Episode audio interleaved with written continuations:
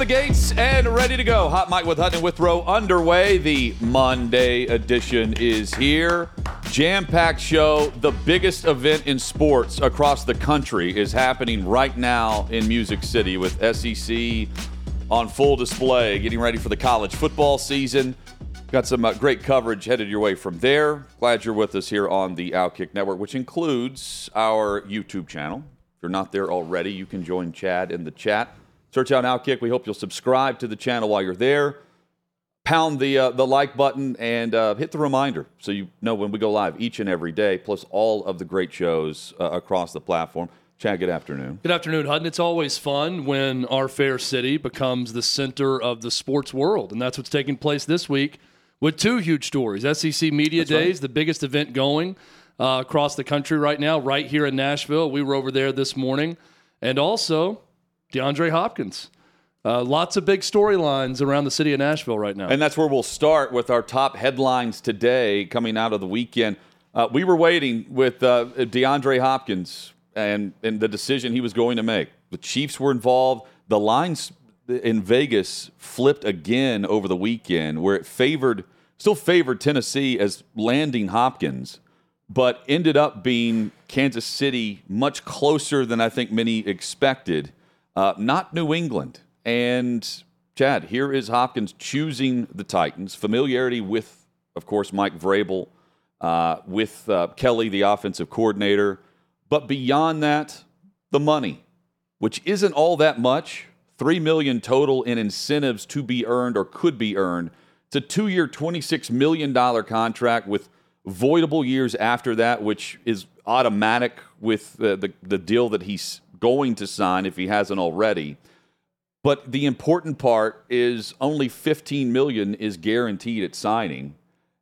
And that leads me to think if the Titans were the most aggressive on the market, they didn't bid against themselves and no one really wanted to climb to this level to sign a guy who has a thousand yards plus in six of the eight seasons in the league. I'm stunned by that based on the money that I think people expected, but he didn't see.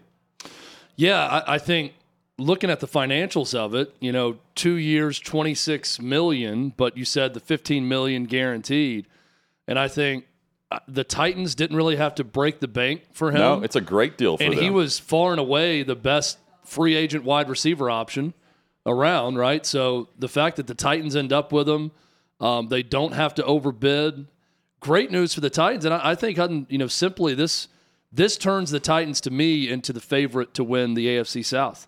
I, I really do think they were they were a an awful wide receiver room away from being they were in second place behind Jacksonville. They add to that receiver room.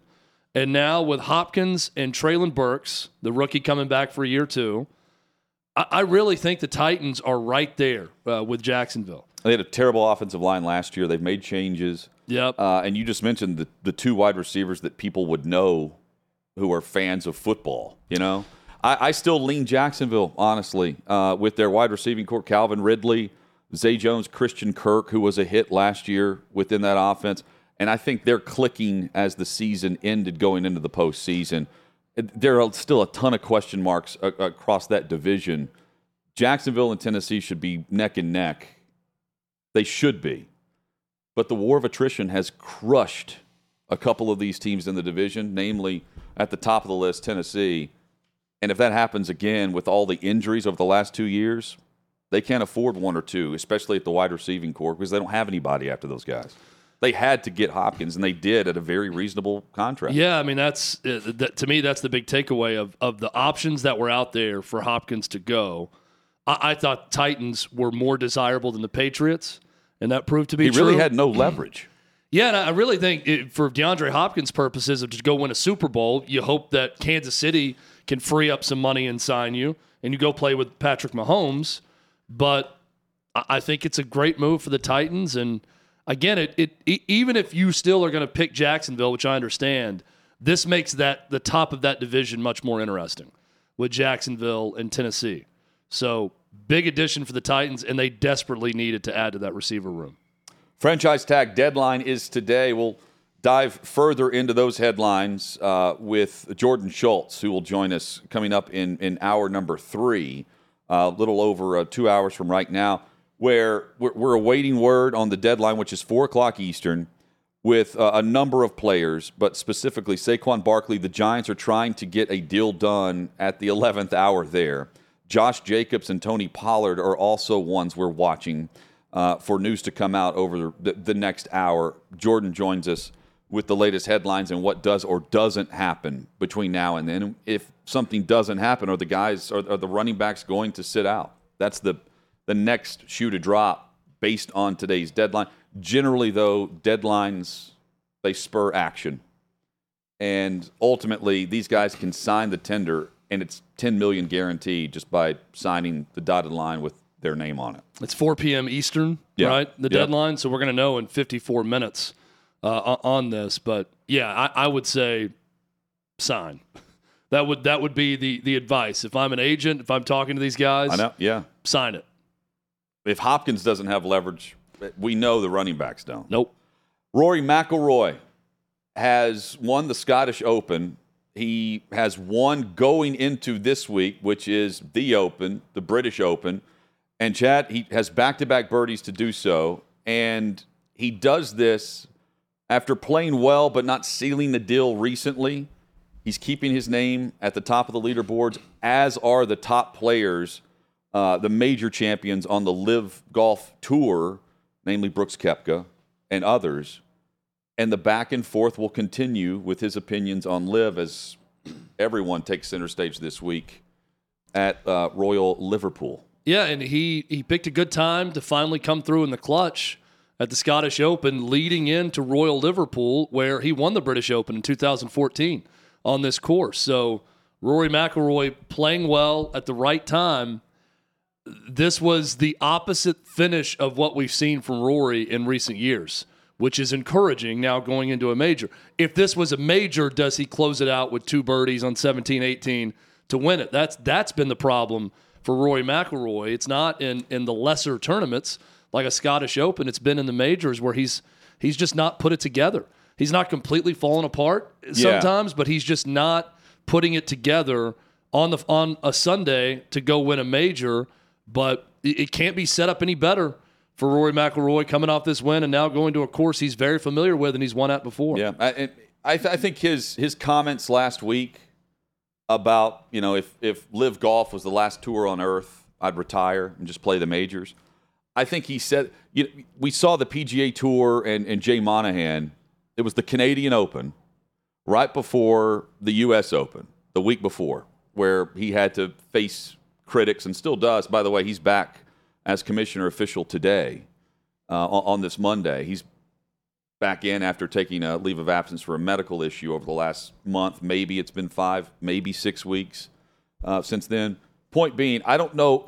The last time well, in in recent majors, the guys haven't really talked all that much about LIV or the PGA Tour and the discomfort with playing across from each other, right? And in fact, there's not really much animosity from the players' end of it. I don't know if guys are going to comment much on it or not this week because we haven't seen that at recent events. Yeah, I don't I don't see any reason, you know, that it's going to be anything different than than what we've had, and it had really calmed. You know, even before yes, the merger had. was announced, uh, we had Scott Stallings on our show in advance of the, the the Masters, and he just said, "Hey, you know, this it's not a thing in the locker room with players. It's not a thing. It's a thing to the media, but guys are still friendly." If guys were friendly before, they're back to the same exact way they were, even if they left for for LIV. So, um, I think everything is is is calm and I still get a kick out of just the the semantics behind Rory McIlroy saying, "If LIV was the last tour on Earth, I would retire." And I'm thinking, well, LIV is PGA now. It is molding into one, and the people behind LIV are now going to be behind PGA. So we're really just talking about a different name. It's a different title. You're with the PGA, yes, but now LIV is a big time investor and has some ownership on the PGA Tour. Chad, who is the most powerful person, individual person in college athletics? Greg Sankey. He spoke today, gave the State of the Union for the Southeastern Conference. I got it right. Good. And- yeah, I like to get and- quiz questions right. and, and had a number of issues that he had pre-planned and initiatives he wanted to get out there as storylines. Number one, they they begin. They he honors Mike Leach, who passed away within the last year, um, and, and and did a great job in in speaking about him. Number two, they uh, the SEC honored the first responders to the Covenant school shooting that took place back on March 27th here in Nashville. They had four of the five first responders on stage with him, and, and what was a cool moment. And they honored the, the the six who were killed in that shooting, murdered in that shooting um, uh, back in March here in Nashville. Beyond that, his main talking point is about Congress. It is about legislation. He took a shot at the state legislators who are, in effect, through recent votes, banning any type of regulation within their state on name, image, likeness, because that does not keep things equal from an SEC perspective across the board, from a college football spec- uh, uh, uh, perspective across the board.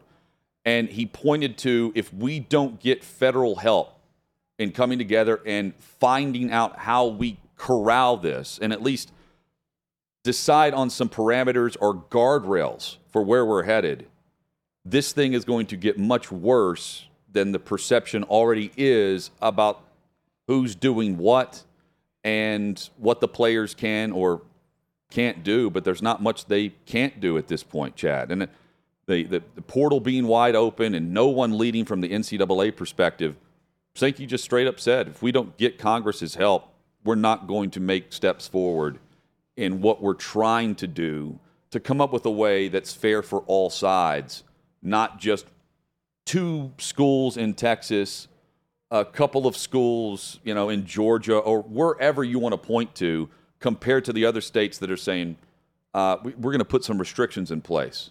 Meanwhile, Texas is saying no matter what comes up federally down the road, right now, have at it, do whatever you want, spend as much as you want. Also, the announcement today, speaking of Texas, that next year's SEC Media Days will move to Texas in Dallas because that will be the launch of Texas and Oklahoma into the SEC going into that season. So they're moving SEC Media Days to Dallas. I think the way he phrased it was a patchwork, uh, a quilt of state laws Yeah. is not getting the job done. We talked about the one in Missouri where they can pay NIL money starting in high school. So if you commit to a state school, you can make that money in high school, and how that that's a law that could benefit um, the you know Missouri Tigers as an example in, in the SEC. So I, I just he's right. Uh, There needs to be some sort of federal regulation on NIL and what's acceptable, and then every school in America can just play by those laws, and then everything is at least on the up and up with what you can do and what you can't. And a league like the SEC or the Big Ten or the ACC or any conference is going to be helped by federal legislation. I just, and I know that Commissioner Sankey is saying this is a nonpartisan issue. There is a nonpartisan solution to this that could benefit both parties, both sides, everyone. I agree with him, but I also think when you're sitting around waiting for federal legislation and for our federal government to come up with a solution, we had Senator Tommy Tuberville on the show, and he said, I mean, keep praying because we don't get anything done here. That was his message to Greg Sankey and everyone else. That's not exactly a ringing endorsement or a cause for a lot of confidence that it's going to be the government that figures this mess out for the SEC and every major conference. Yeah, no one's going to figure it out with the election year coming up either. You know, No. so this is going to be more of the same. And I, I think this is, uh, you know, th- this is a clear indication that the meetings that are taking place is a waste of time. Uh, I don't believe in meeting for the sake of meeting. There are a lot of people who do. There's no progress that comes from that. And I, I took his comments to mean that's exactly what's happening here. Grandstanding to act like you're affecting change when all you're doing is kicking the can down the road so you can point to something else and blame someone across the aisle from you whenever the time comes. That, that's more or less the indication from the SEC commissioner. Yeah, we heard you out. Now we can check that box because we met and we talked about it, but now we're not going to do anything about it after the meeting. Uh, that's what these uh, Senate hearings and everything else that's gone on. That's what it feels like to me. Now, in the NIL space with collectives, Spyre Sports, Classic City, it's Tennessee, Georgia, Ole Miss, Michigan. Different schools are coming together with their collectives and they form this this collective association. The alliance. I, I think that's I mean, it, it's not everyone right now, and it's but it is at least an a, an effort and an attempt to come up with some rules to judge collectives by, which I think is progress. Right? I mean, it's not just they're going to share information on certain things, but it's let's make sure that we come up with a way to look like we're on the up and up because that's what we want to be. We want to be legitimate. We want to do things the right way. We want to help student athletes. We don't want to overpromise. We don't want to be the Florida Gators collective that promised too much money to Jaden Rashada and he got to campus and realized that they had to come back on their promise to him and couldn't pay him and then he ends up transferring. That gives collectives an awful name and that's the last thing they want. So I do think coming together like that could be a benefit. Meet for the sake of doing, not for the sake of meeting. But that's not going to happen anytime soon, and that's unfortunate because you're going to have certain state laws and regulations that will open the door and allow the schools that are spending the most money to continue to do so. You know who does stuff? Bobby Carpenter. He does a Yeah. lot. He's a doer. and talks to a lot in the know. We'll, we'll have He's Bobby. Carpenter join us next. We'll discuss the lawsuits that are headed Northwestern's way, plus uh, maybe some NFL holdouts. We talk with Carp next on Hot Mic.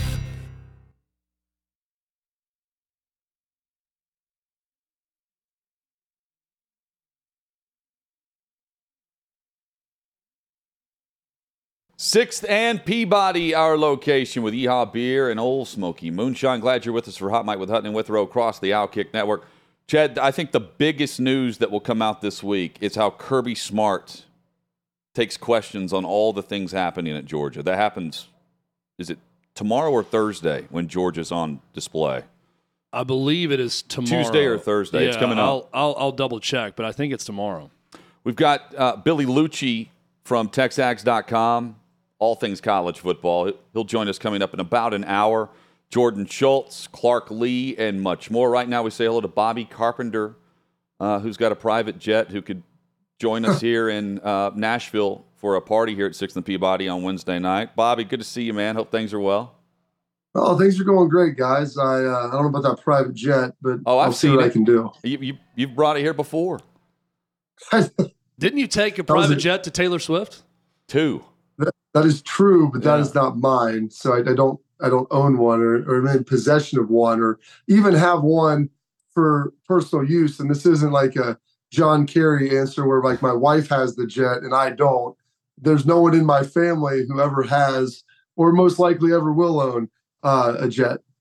Sirius XM is where you can find Bobby Carpenter, uh, our college football analyst here on the show. Georgia is tomorrow, by the Okay, way. Okay, good. That's when Kirby Yeah, Smart will, will speak. You agree that that's the top headline this week, other than Northwestern and the lawsuits headed their way, which we'll hit on in a moment. But on your show and our, our show here, uh, we're going to be talking a lot about how Georgia either deflects or points to issues with the Atlanta Journal Constitution, who will be in attendance for the presser uh, with Kirby Smart. I, I'm intrigued by how he addresses the off the field issues and the number of court appearances that his his players have made since he's been there.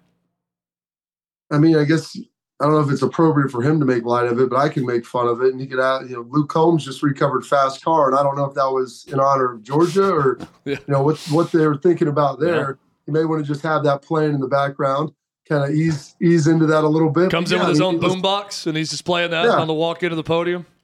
Why not? I mean, you might as well own it at that point. I mean, but you know, with that, obviously, there's some serious things that did happen. Yeah. So it's not great to you know go too far with it. But he they, they've obviously you know, they've won two national championships in a row, and so now the topic of conversation shifts to everything going on in the off season.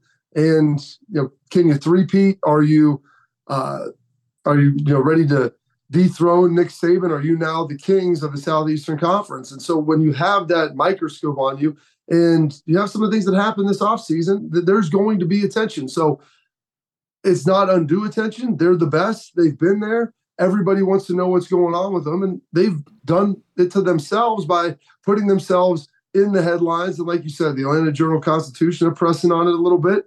And it's great to be, you know, an hour outside of Atlanta and you know have a lot of the media buzz and a lot of the attention. But sometimes that also can lead to uh, be a detriment for you, if you will. And I think the side issue or topic of discussion tomorrow and moving forward with Bama later this week, it's just assume that the quarterback spot at both spot uh, both programs are going to be fine.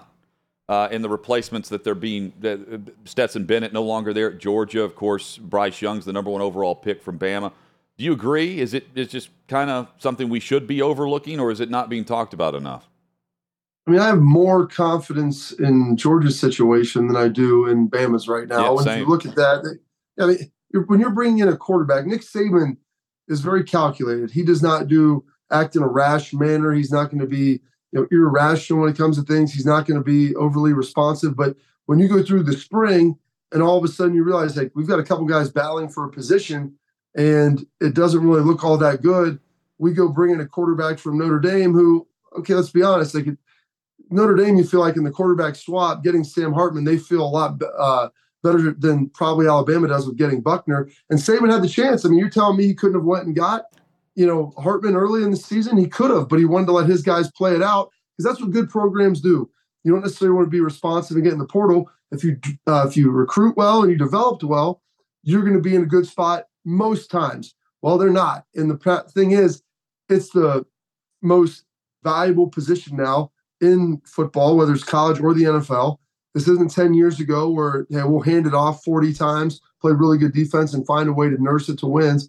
And so, yeah, they're in a bit of a pickle right now at Alabama. When you look at how good LSU is, Georgia looks like they're coming, Tennessee's on the rise. Mean, there's some other teams now where the talent level and the coaching ability has really elevated. And with that, it's going to be a tougher situation for the Crimson Tide. Whereas Georgia, you feel a lot better with what you're hearing come out of the spring than you were coming out of Tuscaloosa. All this Georgia talk and having you on the show right now, Bobby's got me thinking about Ohio State, Michigan. The Michigan Georgia connection is that Jim Harbaugh has put signs all over the facility that say beat Georgia instead of beat Ohio this offseason because now Georgia is the mark even though Georgia's not on their schedule officially this year as the two-time national champion. Uh, what what do you make of that? Uh, that that that motivational tactic that now you know we're, we're we're out to beat Georgia and not Ohio State. That's not no longer the emphasis. Well, you know, uh, everybody's going to kind of look at things their own way. A couple years ago, Ryan Day, you know, had a big push to try to make sure they were beating Clemson and taking care of that that wasn't that they took off the you know beat Michigan signs, that team up north and the countdown clock and all all that stuff was there. But when you start getting to those elite levels, you start looking at more national brands and maybe teams that you struggle with. And you know, right, wrong, or different, Georgia they are you know they are the standard right now in college football, and they've been that the last two years. So I get why they're doing it. Um, you know, I love Jim Harbaugh and a lot of his crazy antics and everything he does. I think it's entertaining. Uh, it's really fun you know, when you start going in like this and start looking over, I mean, it's noticed by guys at Ohio State. I'm, I'm guaranteeing the players are seeing that and saying, okay, well, you beat us two years, and that's real. That that happened. Uh, let's see if we can get it done now for three years in a row, or if that pendulum will begin to swing back. So yeah, that, that's what you love about college and those rivalries. And that's the one thing, guys. That when we have all this conference expansion, everything happens, like the stuff that makes college football special is the rivalries and the emotion and the passion, everything that goes with it. And the fact that we're having this conversation now about it. And I don't ever want to lose that from what makes college football so unique and different from the NFL. Here we go, Bobby. We knew SEC Media Days would produce some headlines by coaches saying something or doing something. And I know that you saw this and reacted to it. Brett McMurphy on Twitter saying that Texas A&M's Jimbo Fisher would not answer if offensive coordinator Bobby Petrino will call plays. Quote, I'm not going to get into that. Bobby was hired for a reason. Tremendous guy, tremendous football mind. Hopefully, he'll call the game and have suggestions. Boy, Bobby, I, I was thinking, you know, Jimbo Fisher's really turning things over to bring Bobby Petrino on board, but won't even answer if the guy's calling plays or not for him. Hopefully, he'll call the game and have suggestions. So, is he going to call the game or is he going to have suggestions? Yeah. I mean, you really can't do both it's like saying, "Hey, can you drive and be a great navigator for me as well?" You're trying to figure out like, if what are you suggesting if you're the one that has the final say? And so Jacob Hester and I have been laughing about this for a long time because he played for Jimbo. My brother worked for Petrino. Like you feel like you have insight into those guys. You see them on the sideline. You know, both those guys have big egos. They've been very successful. Um, and uh, I just find it very interesting to see, you know, when that first third down comes in and maybe Jimbo vetoes uh, Petrino, maybe Petrino just tries to push it in anyway. And, you know, maybe it just doesn't work out as well. And, you know, you're getting some delay of games and the offense isn't as smooth as everybody would have hoped. That's when you're going to see some good stuff. If they go out and they're winning games, you know, 45 to 7, that won't be entertaining. But this has the ability to be about the most combustible sideline, I think, in all of sports right now. Just knowing how those two guys operate, the pressure that they're under, and the expectations that Texas A&M is going to have. Billy Liucci joins us in less than an hour. We'll certainly get the latest. He will know. I can't wait. Uh, and, and, read between the lines for us on those comments. What what have you observed? Um, what have you picked up on over the last week since you last joined us about everything at Northwestern um, and, and the fact that there are law, lawsuits coming? Lawyers are going to get rich off of this. Yeah, and that's that's what have been picked Richer. up. You know, I've, I've kind of looked into the lawsuits and trying to see. You know, there really isn't a whole lot out there on them yet. Um, I, you know, I was surprised, and I don't know. I guess maybe nothing surprised me where, you know, no one's really had an issue, not an issue, but no one's out come out and publicly complained. But now all of a sudden that you know his coach, a coach has been fired, and it looks like they're in the wrong. All of a sudden, we're going to garner up as much support as we possibly can, you know, and go try to get you know financial compensation from the university. I mean. It, I guess it's not surprising in today's day and age. But if you had an issue with it before, I, I don't know why this wasn't pursued at a prior date, and it was only you know one or one guy or two guys or whatever, maybe up to six or seven or something. What it could have been. So that that to me is always something that I look at this and I get it. You know, if there's stuff that's actually happened, you know, people feel like they need to be made whole. But if you weren't pursuing it until this point in time, like I said, this isn't a situation where you're talking about young girls or you know younger kids. I mean, these are grown men that are in college, you know, 18 to 23 years old. And so if there's something going on you're uncomfortable with, you know, bringing that up in the present time, I don't think that that should be a big issue, or even you know immediately in the past time. And I haven't seen who's hopped on this lawsuit and how you know far removed some of these guys are. But you know, you're telling me you can be out of college six, seven years and be 30 years old, and something that happens to you when you're 20 it wasn't like it happened to you when you were eight. Like you were, you should have, I would hope, have the courage to be able to stand up and say something if this was going on at the level that it was going to, so you get it stopped and maybe get it adjudicated then, as opposed to waiting this long. Don't you kick someone's ass if that if that happened to you at Ohio State? Guys, I mean, I, I don't know. We we, we moved past I, all this stuff. Like I, when I hear stuff that's happened to guys in college, we're talking about football players that play a combative sport that are some of the toughest guys in the world. I'm not saying things can't get out of control and things can't go too far. We're talking about stuff that's happening in the locker room in broad daylight in the middle of the day. And so if someone's going to try to do something I don't like, okay, it's not happening. And I don't care if you're 18, 19 years old or if you're 22, 23 years old. Like that, that to me, those things don't mesh. And I was on the story in my freshman year, someone smacked my ass. I had a handprint on for like two days walking in the shower. I mean, I about wanted to cry. It's probably the hardest I've ever been freaking hit in my life. It's like, all right, dude, you walk in, you shower up, you, you dust it off, and you go. Because half of it is just to see if you can handle it. And that's where it began, and that's where it ended. And, and you know, there's crap like this that happens all the time. And so, to me, when I look at this, I'm like, man, I there's things in there that are serious. From what I've been, what I've people I've talked to, I don't believe that all those allegations are true. If they are, okay, well, that's another beast. But you said, man, you have the ability to step up and handle it, take care of it in the locker room, take care of it out on the field or whenever you need to. And that's how those problems are solved. That, uh, uh, see if you agree with this. I, I think there's got to be uh, some other detail that led leadership to go from a two week unpaid leave in the middle of the summer to fired with cause. And they admitted that they can't prove if the coaches knew or, or, or didn't know. Meanwhile, I mean, there are a lot of allegations. I I haven't read a, a, single player's name that was involved in it. Just those that are anonymous saying it happened to them, or uh, you've got uh, Ruiz Jr. who is detailing it from back in 2006, 2005, 2006. but there's no one else to point to specifically. And to me, that's a bit odd. It, it is because, like you said, it went from a two week suspension to a termination. And so you have to think there were more details that would come Yeah. out. I, I, from what people have said, that it's all in the report. And I, you know, I don't like things going to court because, like you said, the only people that get rich are lawyers. But at the end of it, if they go through discovery, that report is going to become public. And we'll see if in there either A, there was stuff that was egregious, and you know what? It should have been more than two weeks at the beginning and maybe a, a termination, or if it's just the same stuff that we already heard about, and you're thinking, well, now all of a sudden the court of public opinion has weighed in and we didn't like how it felt. So instead of standing by our original ruling, we're going to now bow down to the masses. And so that, that's my issue with it. It's if there's nothing new in there, which from what people have said, I mean, that Fitzgerald's attorney said there's no new information. Maybe there is, and maybe he's not being honest with it. But I don't know how you make a jump like that um, based upon the same evidence you had, you know, a month prior. Bobby, final 30 seconds or so here.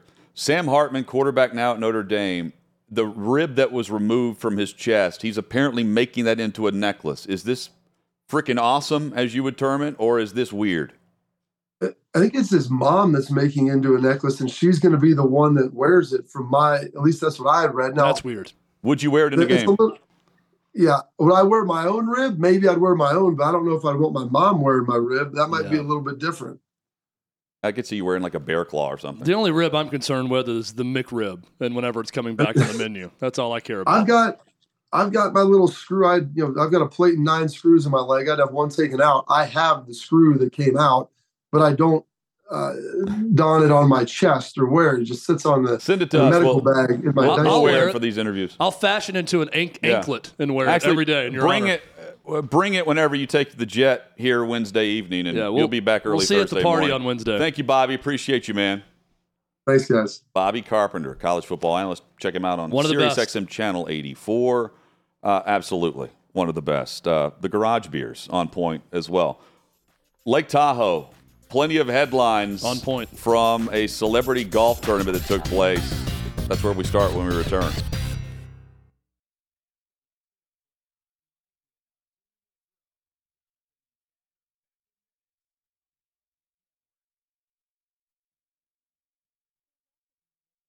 Chad, we had the chance to catch up with Detroit Lions rookie quarterback Hendon Hooker earlier today over at uh, SEC Media Days. He, uh, we, we asked him his thoughts on the future of college football. He 100% agrees. Power, super conference, and um, he thinks we're headed towards like a, a union, a players' union, as well. He agreed. Yeah, it's um, and Greg Sankey today saying NIL has been a net positive for the most part for student athletes, but there are concerns around it that hit at a threat to the sport in five to ten years, the sport as we know it, and he's, and that's exactly talking about what Hendon Hooker said. That's in line with that. That the sport as we know it is becoming no more because there's going to be a need for federal legislation with NIL. How do you classify college athletes if they are uh, making money to play the sport Right. as well? Uh, will there be a union? There's a lot of things. And now I, I still believe that we're going to see college football played at the highest level very similar in the next 10, 20 years, however long, right? SEC, Big Ten, the big conference schools are going to continue. They're going to continue playing football at a high level, and they will serve as a minor league for the NFL for many years to come. I think a lot of other programs are going to be sacrificed in this that can't Well, keep up. But they then they'll be regulated by the not the old ways, but the recent ways prior to the wide open free for all that took place July first, twenty twenty one. But I, I think in large part, a lot of the coaches at that level are going to have to become Trent Dilfer in the way of thinking. Meaning, Trent said it, and, and told us, "Hey, uh, if a, a Power Five school's coming in and they're offering two hundred grand to a player that I've developed." For him to go into a, a junior season where he's likely headed pro and that's going to benefit him for exposure. Who am I to sit back and say, no, don't go. We're going to offer you 50000 instead to try to get you to stay. They're just not going to offer. And I think that will be the mindset, it will have to be the mindset of the have-nots in this group. just big picture, you know, macro of college sports, I hope those smaller programs don't go away because those are great training grounds and outlets for kids who just want to go to college. You know, we forget about that. There there are a group of, of student Yeah. athletes that, hey, I would just like to have a full ride somewhere. I'd like for those full scholarships they're to still exist. And, college yeah, for Graduate. football programs not in the Power Five or even you Yeah. know Division two or NAIA level, whatever it may be.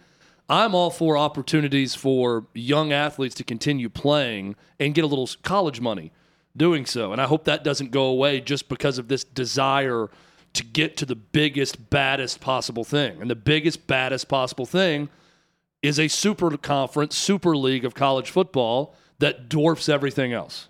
two of the baddest at what they do in the NFL and in uh, NBA put on display in, Lake Tahoe at the uh, American Century Championship. Let, us start with I mean, Steph Curry. You know, could do everything well. You know, the half court shots, the full court, uh, draining threes from the the bleachers. You know he's really good at ping pong too. I feel like uh, he's a guy at who picks up anything and he's just great at it. He's, he's good at everything. He, he showed out uh, a bit at the, the the match late last month.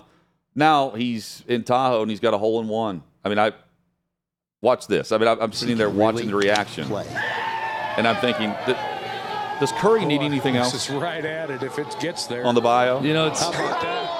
This hole in one. You see it and you don't immediately think, man, this is a guy who could really catch a break. You know, he could really use another break. His and he drains the a hole in one. The sprint up the fairway and the reaction, then tagging the the flag stick as he goes past it, I thought was was awesome. And that's what's so neat about that is here is a guy, multiple NBA champion, you know, form past league MVPs, uh, Yeah. done all these things so accomplished in his sport. And you see him turn into a child when he hits a hole in one, right? He's like a giddy little kid playing a different sport. And that hole in one is going to be of all the NBA memories, college basketball memories that he's he has and he's made. That's going to be close to the top. I guarantee it, based on that reaction. I don't remembering of hitting that hole in one. Anyone that would hit a hole in one, but and not react that way. oh, in yeah. some way. Yeah. Now, what I what I do want to know is what was the bar tab on the 19th hole for this because he's got to pay. I mean, you got Mike Vrabel there. Uh, Pat Pat McAfee uh, reported back as they were uh, uh, playing, said it was 12 to 15 cigarettes in early on in round one. Vrabel. Yeah. That Freight doesn't surprise me. With I mean, there's imagine the bar tab. That is that does seem like a crowd in Tahoe that will Oh. get after it with all those Why do you think they go back every year? those celebrity just alpha males in one place playing in the the pro am tournament. I, I- I feel like that bar tab.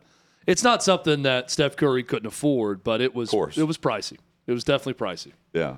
The uh, the rivalry, maybe it's a rivalry moving forward. Aaron Rodgers against Tony Romo. Romo was the defending champ uh, for the the NFL players in this, and, and it- he's excellent at, at golf, among other things. Rodgers beat him. One of the knocks was that he played too much golf, and that's why he slipped on his Well, analysis. Remember? I did, yeah. But I- he was uh, going immediately to the golf course, flying out, Well, maybe- just playing golf all week. maybe he's taking off a few rounds in preparation because he's trying to focus. Maybe Hutton, CBS. the first thing I thought was we're going to see an improved Tony Romo this year. If he's losing to Aaron Rodgers, who is still playing quarterback in the NFL, that doesn't get to golf nearly as I- much, maybe Romo is more focused on his analysis. I think Romo and Nantz will be just fine this year. It's a Super Bowl year for CBS. I'm curious about 2024 25. That's the season I want to see with them after the Super Bowl. Are they together or is there really some friction there? yeah, that's a great point. Because they're, they're bringing everybody, uh, they're- hiring, they continue to bring guys in because you've got the Super Bowl this year. Uh, but you've got, Every time I see this tournament and watch it on TV, yeah. I start Googling hotels and resorts in Lake Tahoe and want to go there. I've never pulled the trigger on it, never gone, but it's one of those. Remember the the one challenge that was in Montana somewhere at that course? Remember Aaron Rodgers was a part of it? I remember looking up to see how much it would stay at that golf course. Oh, that- in- that- in the match. uh, the match, yeah, not the challenge, the match.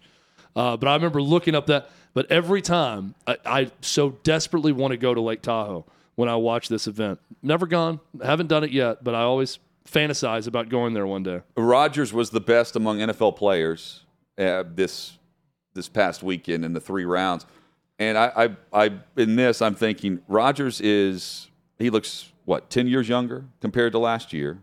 I think it's more than just trimming the beard and the hair. Uh, I think that's a lot of it, though.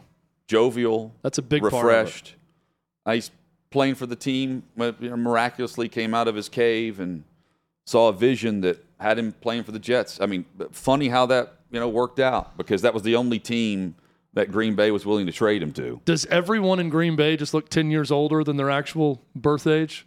Does that does Wisconsin and Green Bay just Not Matt age LaFleur. you Matt LaFleur to that level? Yeah, not Matt LaFleur older. still looks good. He's he's staying young in the cold weather. Jordan Love. We'll see how much he ages. This is like the I- I feel like living in Green Bay just may age you a little bit. Like everybody's just a little bit more mature, looks a little bit older, and then once he got out of that environment and he started breathing in non-Wisconsin air, then he filled the lungs up a little bit with that New York City fresh air we all that we all crave, and he got younger.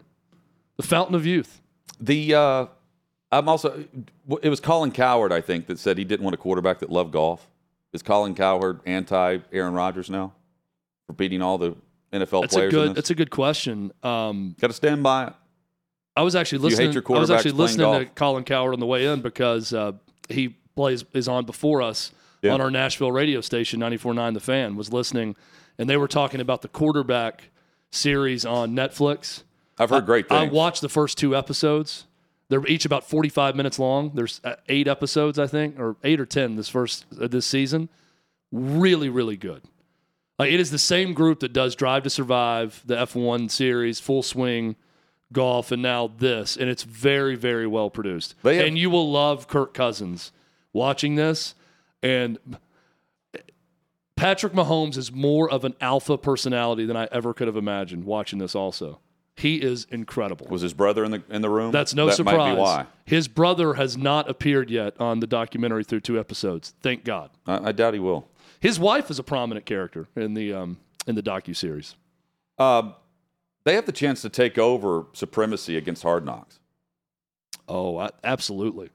I, I think this thing is so much better depending on who they than, select. than Hard Knocks. if you get the right tier, If you get the right trio every year, it, it will be great. I mean, Kirk Cousins is um, just a really likable dude. I, I look, I'm going to end up watching all of them. I've only seen the first two, but all the good reviews you're hearing about it, I am I can confirm now. It's it's really well done. I look forward to seeing it. Um, look forward to following the the final or the second half of the Major League Baseball season. Chad, your biggest storyline to follow in the second half of the season would be what? Well, the Mets and the Padres. I'm going to go with the Mets here. That's the number one and number three biggest payrolls in all of Major League Baseball going into this year. They both have failed miserably so far this season. I think the Mets are something like 19 and a half back from the Braves in the NL East, and they're crazy. They're a lot of there's a number of games back in the wild card also. Will the Mets actually be sellers?